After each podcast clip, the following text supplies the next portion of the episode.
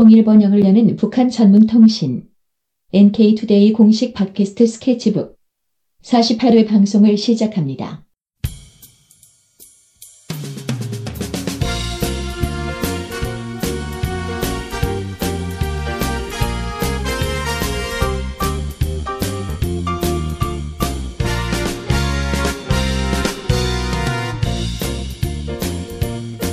네, 안녕하십니까. 문경환 기자입니다. 오늘도 혼자 방송을 하게 됐습니다. 북러 관계와 관련한 역사를 쭉 훑어보고 있는데요. 네, 이번에 5번째 시간이죠. 지난 시간까지 김일성 주석 시기에 북한과 러시아, 소련의 관계가 어땠는지 쭉 살펴봤고, 오늘은 김정일 국방위원장 시기로 넘어와서 북러 관계에 어떤 변화가 있었는지를 살펴보도록 하겠습니다. 1994년부터 살펴보면 될 것 같아요. 그때 이제 러시아는 여전히 이제 옐친 대통령 시기긴 한데, 이 러시아 내에서 변화가 좀 일기 시작했습니다. 일단 옐친 대통령 시기에 기본적으로 러시아의 외교 노선은 북한보다는 한국, 북한을 소외시키고 한국과의 관계에 집중한다, 이런 게 기본이었단 말이에요. 근데 여기에 대해서 러시아 내부에서 상당한 반발이 있었습니다. 이게 그 전에 이제 균형 외교, 기본은 균형 외교로 가야 되지 않느냐, 균형 외교를 하지 않고 한국에 편중된 외교를 해서 도대체 뭘 얻었느냐, 계속 이 한반도 문제에서 소외를 당했다 이거죠. 자성의 목소리가 나왔고, 게다가 이제 이 고르바초프, 옐친 이 시기를 거치면서 러시아가 계속 미국을 추종했는데, 그래서 결국 뭘 얻었냐, 소련이라는 강대국이 사라지고 러시아는 후진국 수준으로 추락했지 않느냐, 이런 이제 인식이 확산이 된 겁니다. 그래서 러시아 내에서 반미 여론이 이제 비등하게 됐고요. 자연스럽게 대표적인 반미 국가라고 할 수 있는 북한에 대해서 우호적인 인식이 확산되기 시작했습니다. 정치인들도 당연히 이런 여론에 따라갈 수밖에 없는 거죠. 특히 하원은 노골적으로 친북 성향을 보였다 그래요. 이런 상황에서 이제 북한의 김정일 국방위원장이 전면 등장하면서 러시아 내에 이런 자성의 목소리들이 반영될 수 있는 계기가 되었다, 이렇게 볼 수 있겠죠. 1994년 9월 달에 러시아의 파노프 외무차관이 방북을 합니다. 이걸 계기로 해서 북러 관계가 이제 회복되는 계기가 되죠. 10월 달에 지리노프스키 자민당 당수도 방북을 하고, 또 그 이듬해에는 러시아 의회 대표단이 방북을 합니다. 특히 1996년 프리마코프 외무장관이 취임하면서 북러 관계 회복은 더욱 속도를 내게 되죠. 고위급 인사들도 계속 방북을 하고, 6년 동안 중단되었던 북러 경제과학기술공동위원회도 재개가 됐습니다. 1999년에는 우호 선린 협력 조약도 가조인하게 되죠.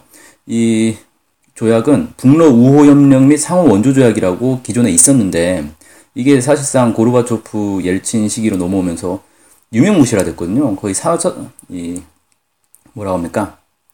거의 이제 사문서가 돼버렸는데, 이걸 대체하는 조약을 가조인하면서 양국 관계가 공식적으로 이제 복원되는 계기가 됐습니다.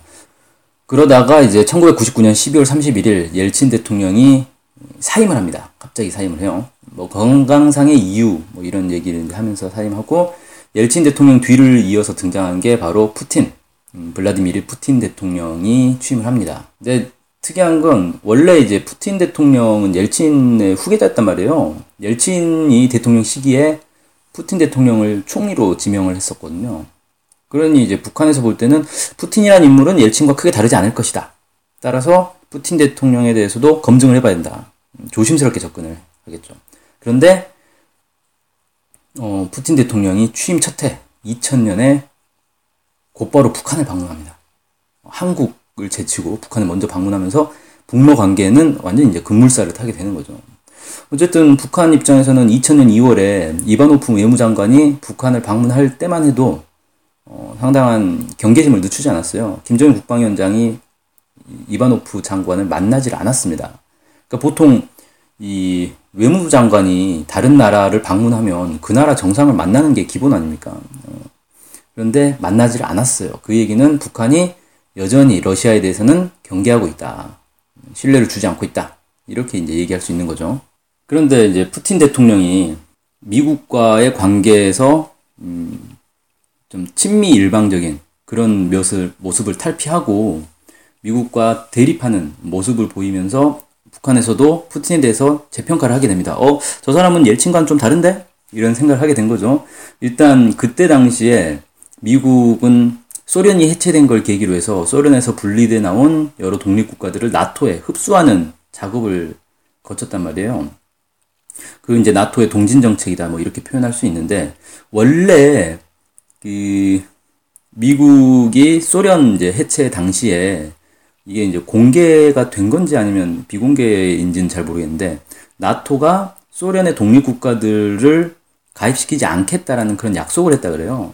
그런데 그런 약속을 이제 깨고 가입을 시키는 거죠. 사실 미국 입장에서는 약속을 지킬 필요가 없죠. 왜냐하면 그 약속을 했던 상대인 소련이 없어지지 않았습니까? 없어졌으니 굳이 그런 약속을 지키려고 할 필요가 없을 것이고, 이때 이제 특히 러시아에 붙어 있는 이런 전략 요충지들을 나토가 하나씩 흡수를 합니다. 그 2004년이죠. 발트 3국인 에스토니아, 라트비아, 리투아니아 이런 나라들을 나토에 가입시키고, 또 우크라이나도 사실 가입시키려고 했어요. 이게 이제 우크라이나 내부의 친러 세력과 친유럽, 친미 세력들 사이에 어떤 갈등을 불러일으키게 됐고, 이게 이제 작년에 있었던 우크라이나 사태가 사실은 이 나토의 동진 정책이 주요한 계기가 됐다 이렇게 볼 수가 있습니다. 아무튼 이걸 이제 일찍부터 파악한 푸틴 같은 경우, 나토가 계속 동진을 해올 경우에 결국 러시아가 미국에 완전 포위망에 들고 미국에게 먹힐 수 있겠다 이렇게 판단을 한 거죠. 이런 나토의 동진 정책에 방대를 했고, 또 하나 이제 중요한 게 이 동유럽 쪽에 미국이 MD라 그러죠. 미사일 방어 체계를 구축을 하려고 하는데 이걸 또 이제 반대를 합니다. 여기에 반발하면서 상당히 강하게 미국과 대립을 하게 되는 거죠. 이런 모습들을 보면서 북한은 푸틴은 옐친 대통령과는 다르겠다. 다른 모습이 있네. 반미의 입장이 확고한 걸로 봐서 우리가 가까이 지내도 좋겠다. 이렇게 좀 판단을 한 것 같아요. 어쨌든 푸틴 대통령이 2000년 5월, 그러니까 취임하고 얼마 안 돼서였죠. 한반도는 역사적으로나 지정학적으로 러시아의 국익에 포함된다. 이렇게 이제 얘기를 하면서 극동 지역에 대한 영향력을 회복하겠다는 의지를 이제 밝힙니다. 이게 뭡니까? 2012년에 오바마 대통령, 미국의 오바마 대통령이 밝힌 아시아로의 회귀와 사실 비슷한 거죠. 10여 년 전에 이미 러시아는 아시아의 이 중요한 점을 파악을 하고 아시아 중시 정책을 펼친 거예요. 이미 집권하면서부터. 푸틴 대통령이 아무래도 KGB 출신이다 보니까 그런 이 세계 관계, 지정학적 중요성 이런 것들에 대해서 또 민감하게 반응한 게 아닌가 이렇게 볼 수 있을 것 같아요. 그러면서 곧바로 북한의 방북을 제안합니다. 그래서 북한에서 이걸 수용을 해서 7월 달에 북한을 전격 방문을 하죠. 그리고 잘 알다시피 그 전 달인 6월 달에는 남북 정상회담을 하지 않았습니까? 6.15 공동선언이 나오고, 그러니까 분위기상 북한에 이 사람들이 막 들어가는 거예요. 이제 한국의 대통령도 6월 달에 북한을 방문하고, 러시아 대통령도 역사상 처음이죠. 러시아 대통령이 북한을 방문하고 이러면서 북한이 그만큼 이 한반도 지역에서 매우 중요한 위치를 차지하고 있구나라는 인식을 이제 많은 사람들에게 심어줬습니다. 21세기에 이 세계에서 가장 중요한 지역이 바로 이 한반도 지역이다라는 게 사람들에게 이제 인식된 거죠. 자, 푸틴 대통령이 이제 한반도에 그렇게 강한 관심을 갖게 된 거, 아시아 중시 정책이라고 할 수 있는 푸틴판 아시아 중시 정책이 나올 수 있었던 건, 일단 미국이 러시아를 계속 압박하고 있었고 여기에 대해서 대항해야 될 필요가 있었고요. 또 국제사회에서 영향력을 빨리 회복해야 된다. 러시아가 과거에 이제 소련 시절에 이 미국과 대등한 어떤 강대국이었다가 완전히 무너지지 않았습니까? 3류 국가로 무너졌는데 여기에 이제 영향력을 좀 행사해야 되겠다. 다시 회복해야 되겠다. 이런 판단을 한 거예요. 그래서 한반도 문제 다시 이제 관심을 갖게 된 거죠. 이 푸틴 대통령에 대해서는 여러 가지 일화들이 있는데 대체적인 평가 이겁니다. 이 KGB 출신, 그러니까 국가보안위원회죠. 정확한 명칭이 소련의 국가보안위원회 출신인 푸틴 대통령이 동유럽에 이제 파견 나가 있다가 소련이 해체되는 걸 봤단 말이에요. 그리고 소련이 해체되면서 러시아가 완전히 이제 삼류 국가가 되는 거죠. 이걸 보면서 내 나라가 이렇게 망하는구나. 도저히 이건 용납할 수 없다. 뭐 이런 이제 생각을 강하게 가졌다 그래요. 그래서 미국에 휘둘리지 않는 강력한 러시아를 재건해야 되겠다. 이런 이제 의지를 가지고 있었고, 집권하자마자 이 러시아의 국제적 위상을 다시 살리기 위해서는 여러 가지가 필요하지만 그 중에 하나가 이 한반도에서의 영향력을 회복해야 된다. 그러려면 북한과의 관계를 개선하는 게 급선무겠다. 이렇게 본 게 아닌가 이렇게 생각되고, 북한 역시 이 소련 동구권 완전히 몰락하면서 어떻게 됐습니까? 사회주의권과의 무역 관계가 다 끊어졌어요. 이때 러시아가 요구했던 건 북한하고 그동안의 무역 관계를 다 정리하고 앞으로는 달러로 무역을 하겠다. 그리고 국제 시세에 맞춰서 주겠다. 뭐 이런 식으로 해서 뭐 기름값이 갑자기 이제 2배로 뛴다거나 이런 문제가 있었죠. 거기다가 이제 미국은 더더욱 이제 경제 봉쇄를 심하게 하죠. 이때 미국의 판단은 북한을 고립시키면 북한이 곧 망할 거다. 소련이나 동구권 나라들처럼 금방 몰락할 수 있을 것이다. 이렇게 이제 판단했어요. 그래서 경제 봉쇄를 했고, 거기다가 이제 자연재해, 뭐 100년 만에 물난리, 뭐 가뭄, 뭐 이런 것들이 계속 있었죠. 그러면서 나라 전체가 완전히 피폐해졌단 말이에요. 북한의 경제가 사실상 거의 이제 리셋되는 상황까지 갔죠. 이제 대외 관계를 빨리 회복하고, 경제도 재건하고, 이러려면 이 다른 나라들과의 관계를 빨리 이제 풀어야 되는데, 그 중에 이제 가장 중요한 것 중에 하나가 바로 러시아와의 관계를 개선하는 게 이제 중요한 일이 되겠죠. 어쨌든 2000년 7월에 이 러시아 대통령, 그러니까 소련과 러시아를 통틀어서 역사상 처음으로 이 국가 정상이 북한을 방문했단 말이에요. 그러면서 북러 관계가 매우 빠르게 회복하게 되죠. 양국은 군사협력을 강화하고 국제 패권 반대하고 주권 존중, 한반도의 자주적 통일, 양국의 우호협력 증진, 뭐 이런 내용을 담은 11개 항이 담긴 북러 공동선언을 채택합니다.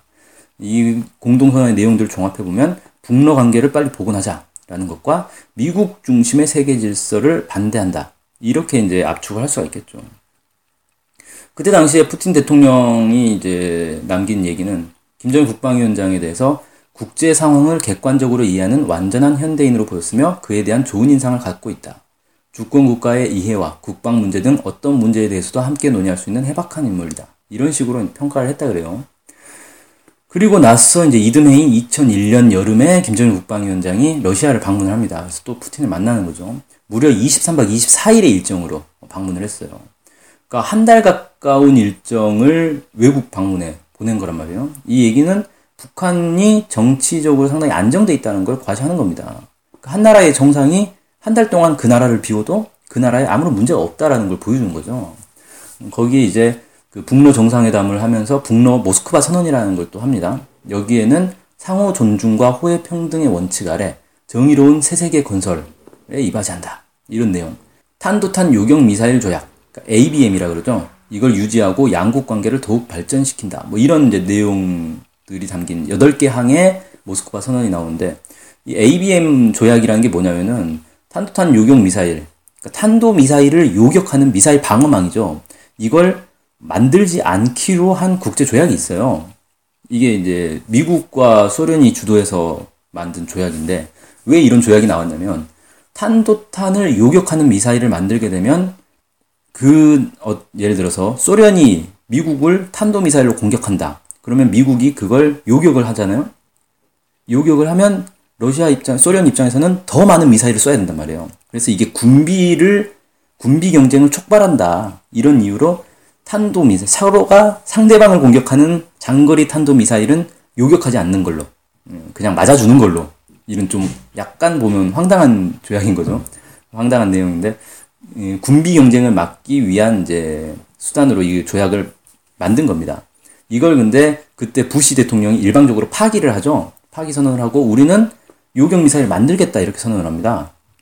그러니까 소련이 쏘는 미사일은 우리가 요격하겠다. 그러면 어떻게 합니까? 소련도 요격미사일 만들어야 되겠죠. 그리고 서로 요격미사일을 피해서 미사일을 또 쏴야 되니까 더 많은 미사일을 만들어야 되고. 그래서 쉽게 말해서 미국의 부시 대통령이 군비 경쟁을 선언을 한 거나 마찬가지가 된 거예요. 근데 미국에서 이제 그렇게 판단한 이유는 러시아는 이제 3류 국가가 됐기 때문에 자기들이 일방적으로 조약을 깨고 이 군비 경쟁에 나서면 따라올 수 없을 것이다. 미국을 따라올 수 없을 것이다라고 판단한 거예요. 그래서 이제 ABM 조약을 일방적으로 이제 파기하게 되는 거죠. 그래서 이 북한과 러시아가 이 조약을 유지해야 된다, 파기하면 안 된다라는 거에 이제 합의를 한 겁니다. 뭐 어쨌든 이거 말고도 뭐 시베리아 횡단철도와 한반도 종단철도를 연결하자, 한반도 통일 문제를 조선민족끼리 힘을 합쳐 자주적으로 평화적으로 해결하자, 이건 방금 이 내용은 사실 6.15 공동선언에 나온 내용과 거의 비슷한 거잖아요. 그래서 6.15 공동선언에 대한 어떤 지지의 입장을 확인했다, 이렇게 볼 수 있겠죠. 주한미군 철수, 이런 것도 이제 합의를 했어요. 상당히 민감한 내용인데, 주한미군 철수 같은 경우는 한국 정부는 인정하지 않는 내용이고 북한에서 계속 주장하고 있던 건데, 이걸 러시아가 북한의 손을 들어준 거죠. 그래서 이 주한미군 철수는 결국 한미동맹 해체로 이어지는 거기 때문에 한반도의 한미동맹을 인정하지 않겠다라는 러시아의 입장이 이제 드러난 것이다, 이렇게도 볼 수가 있겠죠. 어쨌든 그리고 나서 이듬해인 2002년에도 또 정상회담을 해요, 북러 간에. 그러니까 거의 1년에 한 번씩 계속 3년 연속 연달아 정상회담을 한 거죠. 이번에는 이제 블라디보스토크, 그러니까 푸틴 대통령이 이 극동 지역까지 와서 여기 이제 블라디보스토크에서 정상회담을 한 겁니다. 이렇게 되면서 북러 관계가 이제 매우 발전하게 되겠죠. 그래서 북한도 러시아의 한반도 문제에 대한 영향력을 확대하는데 지지를 해줍니다. 2003년에 육자회담을 하는데 북한이 러시아의 참가를 요구를 해요. 그러면서 러시아가 본격적으로 한반도 문제에서 발언권을 갖게 됐죠. 러시아는 뭐 그때 당시 육자회담은 물론이고 UN 안보리 같은 데서도 북한에 대해서 상당히 우호적인 입장을 보입니다. 심지어는 2005년도에 BDA 사태라고 있어요. 그 방코 델타 아시아인데, 이게 뭐냐면은 그 중국 마카오에 방코 델타 아시아라는 은행이 있습니다. 이 은행에 북한의 계좌가 있는데 이게 불법 계좌다라고 해서 미국이 이 은행을 제재를 해요. 그래서 북한 자금이 이제 동결이 됩니다. 이것 때문에 육자회담이 중단이 되죠. 중단되고 북미 간에 새로운 대결이 이제 펼쳐지는데, 어찌어찌 하다가 결국은 이게 이제 이 문제 해결이 돼요. 동결된 자금을 돌려주기로 이제 약속을 합니다, 미국이. 근데 문제는 이 방코 델타 아시아는 망해버렸단 말이에요, 나중에. 그리고 이 북한 자금을 돌려주려고 하는데, 이게 무슨 트럭에 현금 실어가지고 돌려주는 게 아니잖아요. 계좌 이체를 해줘야 되는데, 이 계좌 이체를 해줄 은행이 없는 거예요. 왜 없느냐? 이게 만약에 이 돈을, 계좌를 이체를 해주면 나중에 미국이 그 은행한테 또 보복을 할 수가 있기 때문에 어느 나라의 어느 은행도 이 돈은 안 건드리려고 한 거예요.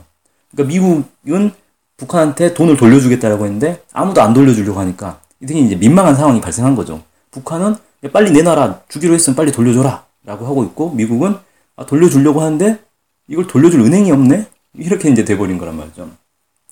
그래서 이게 이제 어떻게 됐냐면, 러시아가 나서가지고 러시아의 국영은행을 통해서 계좌를 보내줍니다. 그러니까 러시아는 미국의 경제제재나 경제보복 이런 거에 대해서 신경 쓰지 않는다라는 걸 또 보여준 거죠. 아무튼 이런 이 한반도 문제에서 상당히 적극적인 역할을 합니다, 러시아가. 또 그 2010년에는 무슨 일이 있었습니까? 그 천안함 사건 기억하실 거예요. 2010년에 천안함 사건이 있고, 그 이후에 연평도 포격 사건이 또 있었죠. 이때 그 연평도 포격 사건에 대해서 11월 달에 포격이 있었는데, 12월 달에 한국군이 이제 보복 훈련을 하겠다라고 발표를 해요. 이게 이제 어떻게 된 거냐면, 11월 달에 한국군이 연평도에서 이제 포격 훈련을 합니다. 포사격 훈련을 하는데, 이때가 좀 여러 가지 복잡한 문제가 있었어요. 어쨌든 한국에서 그 무슨 회의를 하죠. 아펙 회의였나, 뭐 그 회의를 이제 국제 회의를 유치를 하다 보니까 이 남북 간의 긴장 상태가 걸리면 안 된단 말이에요. 그래가지고 훈련을 중단을 했어요, 이 접경 지역에서. 연평도에서 훈련을 중단을 하니까, 원래 이제 훈련용으로 비축해둔 탄약이 있는데 이게 쌓인 거죠. 몇 달 동안 훈련을 안 해버리니까 이게 계속 쌓였단 말이에요. 원래 주기적으로 훈련을 해줘야 되는데. 그러니까 이제 이 행사가 다 끝나고, 국제 행사가 끝나고 나서 이 포를 그냥 다 쏴버린 거예요. 훈련용 포를. 이게 재고가 쌓였으니까. 그러니까 북한 입장에서는 갑자기 훈련을 안 하던 훈련을 엄청난 규모로 막 해버리니까, 저것들이 우리 공격하려는 거야? 그리고 이제 맞대응을 해버린 거라는 거죠. 그래서 이제 이게 이제 막 충돌이, 실질적인 충돌이 일어난 건데, 여기에 대해서 한국군이 이제 연평도를 얻어맞았으니까 보복을 해야 되겠다. 근데 북한 그 영토를 직접 공격하면 이게 전쟁이 날 수 있으니까 직접 때리진 않고 대신에 포격 훈련을 강도 높게 하겠다라고 이제 발표를 합니다. 그러니까 북한에서는 너네 포격 훈련하면 또 때려버리겠다. 이런 이제 입장을 보인 거예요. 그래서 이제 일촉즉발의 위기 상황까지 간 거죠. 이때 러시아에서 어떤 입장을 보였냐면 러시아 주재 한국 대사와 미국 대사를 불러가지고 훈련 중지를 촉구합니다. 그리고 막판에는 유엔 안보리 긴급 회의를 소집을 했어요. 그때 이제 러시아가 준비한 성명 초안에는 북한의 연평도 포격을 비난하는 문구가 없이 한국군의 포격 훈련은 자제해야 된다 이런 내용만 있었다 그래요. 그래서 한국 외교 관계자들이 막 이제 분통을 터뜨렸다 그러죠. 아니 이게 북한이 먼저 연평도를 쐈으니까 우리가 대응 훈련하는데 왜 북한은 나무라지 않고 우리만 뭐라고 하느냐 이런 거죠. 근데 결국 이제 채택은 안 됐다 그래요. 이게 이제 뭐 미국이나 이런 데서 반대를 했겠죠. 어쨌든 러시아 입장은 기본은 이거였던 것 같아요. 한반도에 긴장이 격화되면 안 된다. 한반도가 안정을 취해야 된다. 그래야 러시아가 극동 지역에서 이 위험을 받지 않을 수 있다. 이런 이제 입장이었던 것 같아요. 그러니까 그때 당시에 그 연평도 포격 사건이 있던 직후에는 러시아가 북한을 비난을 했단 말이에요. 그러니까 러시아가 일방적으로 북한 편을 들었던 건 아니고, 일단은 긴장이 격화되면 안 된다라는 게 기본 입장이었던 거죠. 그래서 연평도를 쏜 북한을 또 비난하고 거기에 맞대응하려고 한 한국도 비난하고 이런 이제 입장이었다. 그러니까 러시아 입장에서는 어떻게 보면 이제 한반도 긴장 격화를 반대한다는 일관된 모습을 보인 셈이죠.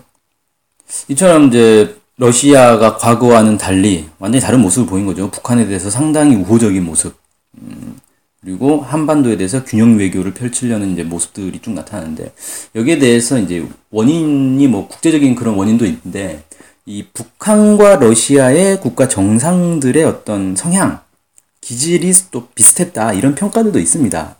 그러니까 실제로 이 두 정상의 여러 발언이나 언행들을 보면 이게 단순히 국가와 국가 사이의 어떤 외교적인 실무적 관계를 넘어섰다라는 평가들을 많이 이제 해요. 이런 게 북러 관계가 급진전될 수 있는 어떤 계기가 되지 않았겠느냐, 뭐 이렇게 얘기를 할 수 있는데, 2001년에 그 북러 정상회담 당시에 김정일 국방위원장을 수행한 러시아의 플리코프스키 대통령 정권 대표가 있어요. 이 사람이 나중에도 북러 관계에 계속 관여를 하는데, 책도 냈죠. 책도 내서 국내에도 이게 번역돼서 출판도 됐습니다. 그래서 이 김정일 국방위원장을 계속 한 달 가까이 수행하면서 봤던 자기가 이제 보고 듣고 느낀 것들을 책으로 정리했는데, 김정일 국방위원장이 이런 얘기를 했다 그래요. 만일 나를 외교적으로 대하면 나도 외교관이 됩니다. 하지만 푸틴 대통령은 내게 마음을 열고 대했기에 나 또한 그에게 내 마음을 열어보인 것이요. 이렇게 얘기를 했다고 합니다. 푸틴 대통령도 나는 파트너가 되고 싶지 않다. 친구 사이에는 파트너 운운하지 않는다. 이런 얘기를 했다 그래요. 그러니까 김정일 국방위원장은 파트너가 아니라 외교적 파트너가 아니라 친구다. 이런 얘기를 한 거죠. 이 정도로 이제 상당히 가까웠다는 거죠. 또 2001년 그때 당시에 옵샤니코프 러시아 대통령악단 수석 지휘자가 김정일 국방위원장의 러시아 방문을 기념해서 우리 친선 영원하리라는 노래를 또 작곡을 했어요. 그리고 김정일 국방위원장이 2002년에 러시아를 방문했을 때 러시아 정교회 교회를 평양에 건립하겠다고 얘기를 합니다. 그래서 실제로 건립을 했어요. 정백사원이라고 건립을 했고 이 사원이 있으면 그때까지만 해도 북한에는 러시아 정교회라는 게 없었단 말이에요. 그러면 건물만 지어놓고 아무것도 할 수 있는 게 없잖아요. 그래서 북한 사람 4명을 모스크바 정교회 신학교에 파견을 해가지고 러시아 정교회를 배우고 오게 했어요. 그래서 이 사람들이 그 정백사원을 유지를 하고 있습니다. 또 2005년에는 푸틴 대통령이 그 2차 세계대전 승전 60주년이었어요. 이때가. 올해가 70주년이니까 2005년이면 60주년이겠죠. 5월달에 그 승전 기념식을 하면서 각국 정상 가운데 유일하게 김정일 국방위원장에게 기념메달을 수여를 합니다. 이 기념메달은 뭐냐면 2차 세계대전에서 공을 세운 사람들에게 주는 일종의 훈장인 거예요. 근데 이 훈장을 여러 참전한 이 사람들, 이제 노병들이겠죠 다. 이 사람들한테 주는데 김정일 국방위원장한테도 줬다는 거예요. 왜냐면 김일성 주석이 2차 세계대전 때 참전은 용사로 인정받았기 때문에 그렇게 된 거죠. 이처럼 푸틴과 김정일 국방위원장 사이에는 상당한 이제 외교적인 관계를 뛰어넘어서 상당히 우호적인 모습을 상당히 절친했던 것 같아요. 몇 번, 이렇게 세 번 만났지만. 2008년에 그 메드베데프 대통령이 취임을 하죠. 푸틴 대통령이 이제 총리로 가고, 이게 참 재밌는 건데, 어쨌든 러시아의 이제 뭐 계속 대통령을 뭐 영구히 할 수는 없는 거니까 한 번 이제 총리가 됐다가 다시 또 대통령이 됩니다. 푸틴 대통령이. 어쨌든 이제 메드베데프 대통령이 취임한 후에도 북러 관계는 뭐 지속적으로 발전했죠. 이때는 뭐 총리가 푸틴이 총리였지만 사실상 이제 대통령의 역할을 했다. 뭐 이렇게도 다들 평가를 하고 있기 때문에 2011년에 재미있는 일이 있었는데 그 북러 정상회담이 또 열려요. 이번에 이제 울란우데 외곽의 제11 공수타격 여단 영내에서 북러 정상회담이 열리는데 좀 특이하죠. 정상회담을 군부대에서 했어요. 이 얘기는 북한과 러시아 사이의 군사적 어떤 협력 이런 것들이 상당히 밀접하게 진행되고 있다는 걸 상징적으로 보여주는 것 같아요. 어쨌든 이 자리에서 육자회담 재개 문제, 북한을 경유하는 한러 가스관 연결 문제, 북한이 구소련해진 채무 문제 등을 이제 논의를 했다 그래요. 특히 이 채무 문제가 되게 중요한데 북한과 러시아의 관계가 21세기 들어서 급격히 발전했음에도 불구하고 21세기 90년대 이제 중반부터 급격히 발전했죠. 그런데 경제 관계는 좀처럼 회복되지 않았단 말이에요. 군사 외교적 관계는 상당히 밀접하게 회복이 됐는데 그래서 왜 이 문제가 생겼냐면 소련의 그 부채가 있어요. 북한이 이제 소련에게 돈을 빌려온 거죠. 국채를 빌려온 건데 이거를 갚지를 못하면서 경제관계가 더 이상 나아지지 못한 거예요. 소련은 또 소련, 러시아는 러시아대로 러시아 내부 법이 있어서 이 부채 문제를 해결하기 전에는 경제 문제를 풀릴 수 없게 이렇게 또 규정이 돼 있거든요. 그래서 이 문제를 어떻게 해결할 것이냐 이게 이제 북한과 러시아 사이에 경제관계를 트는 데서는 상당히 중요했는데 이 문제는 결국 이제 나중에 풀리죠. 이 자리에서 바로 풀린 건 아니고 어쨌든 최근에 와서 이제 완전히 확정은 됐는데 이때 이미 이제 초안은 논의가 됐던 거예요. 그래서 북한의 채무 중에 90%는 러시아가 탕감해주고 나머지 10%는 분할, 40년 동안 분할해서 갚되 그 자금은 북러 경제 협력에 사용한다. 이렇게 이제 합의를 보죠. 자, 어쨌든 이 김정일 국방위원장 시기에 북러 관계를 좀 종합을 해보자면 고르바초프 시기에 무너진 양국 관계를 급격히 회복했다라는 거. 그 다음에 미국의 압박과 봉쇄에 대항하기 위한 공조를 강화하는 방향에서 진행됐다는 거. 이렇게 좀 정리해 볼 수 있을 것 같아요. 물론 이제 러시아가 남북한에 대한 등거리 외교, 균형 외교를 유지했고 북한 역시 중국과의 외교 관계에 더 비중을 뒀다라는 점. 그 다음에 구러시아 시기에 이 채무 문제, 아까 설명드린 이 문제 때문에 경제 교류가 전성기 시기만큼 회복되지 못하는 한계가 있었다는 거. 이런 이제 한계들이 있었죠. 그래서 이 이후에 21세기 들어서는 21세기가 아니죠. 2010년대 이후에는 이제 김정은 제1위원장 시기로 북한이 넘어가죠. 그러면서 북러 관계가 또 새로운 단계로 이제 발전하게 됩니다. 그래서 오늘은 여기까지 해서 김정일 국방위원장 시기에 북러 관계가 어떻게 진행됐는가 이걸 이제 좀 정리를 해드렸습니다. 여기까지 해서 북러 관계의 어떤 역사 이거는 이 시리즈는 좀 마무리하려고 해요. 물론 아쉬워하는 분들도 많이 있을 건데 나중에 이제 기회가 되면 김정은 제1위원장 시기에 북러 관계는 또 어떻게 변화했는가 이런 거 정리를 할 필요는 있을 것 같은데 너무 최근 일이라 사실 이건 그동안 뭐 5년도 안 되잖아요. 한 3, 4년 정도 되는 이 시기를 정리하기엔 아직 좀 이르다 이런 판단이 돼서 이건 나중에 기회가 되면 한번 또 정리를 해드리도록 하겠습니다. 네, 여기까지 해서 오늘 스케치북 방송 마치겠습니다. 고맙습니다.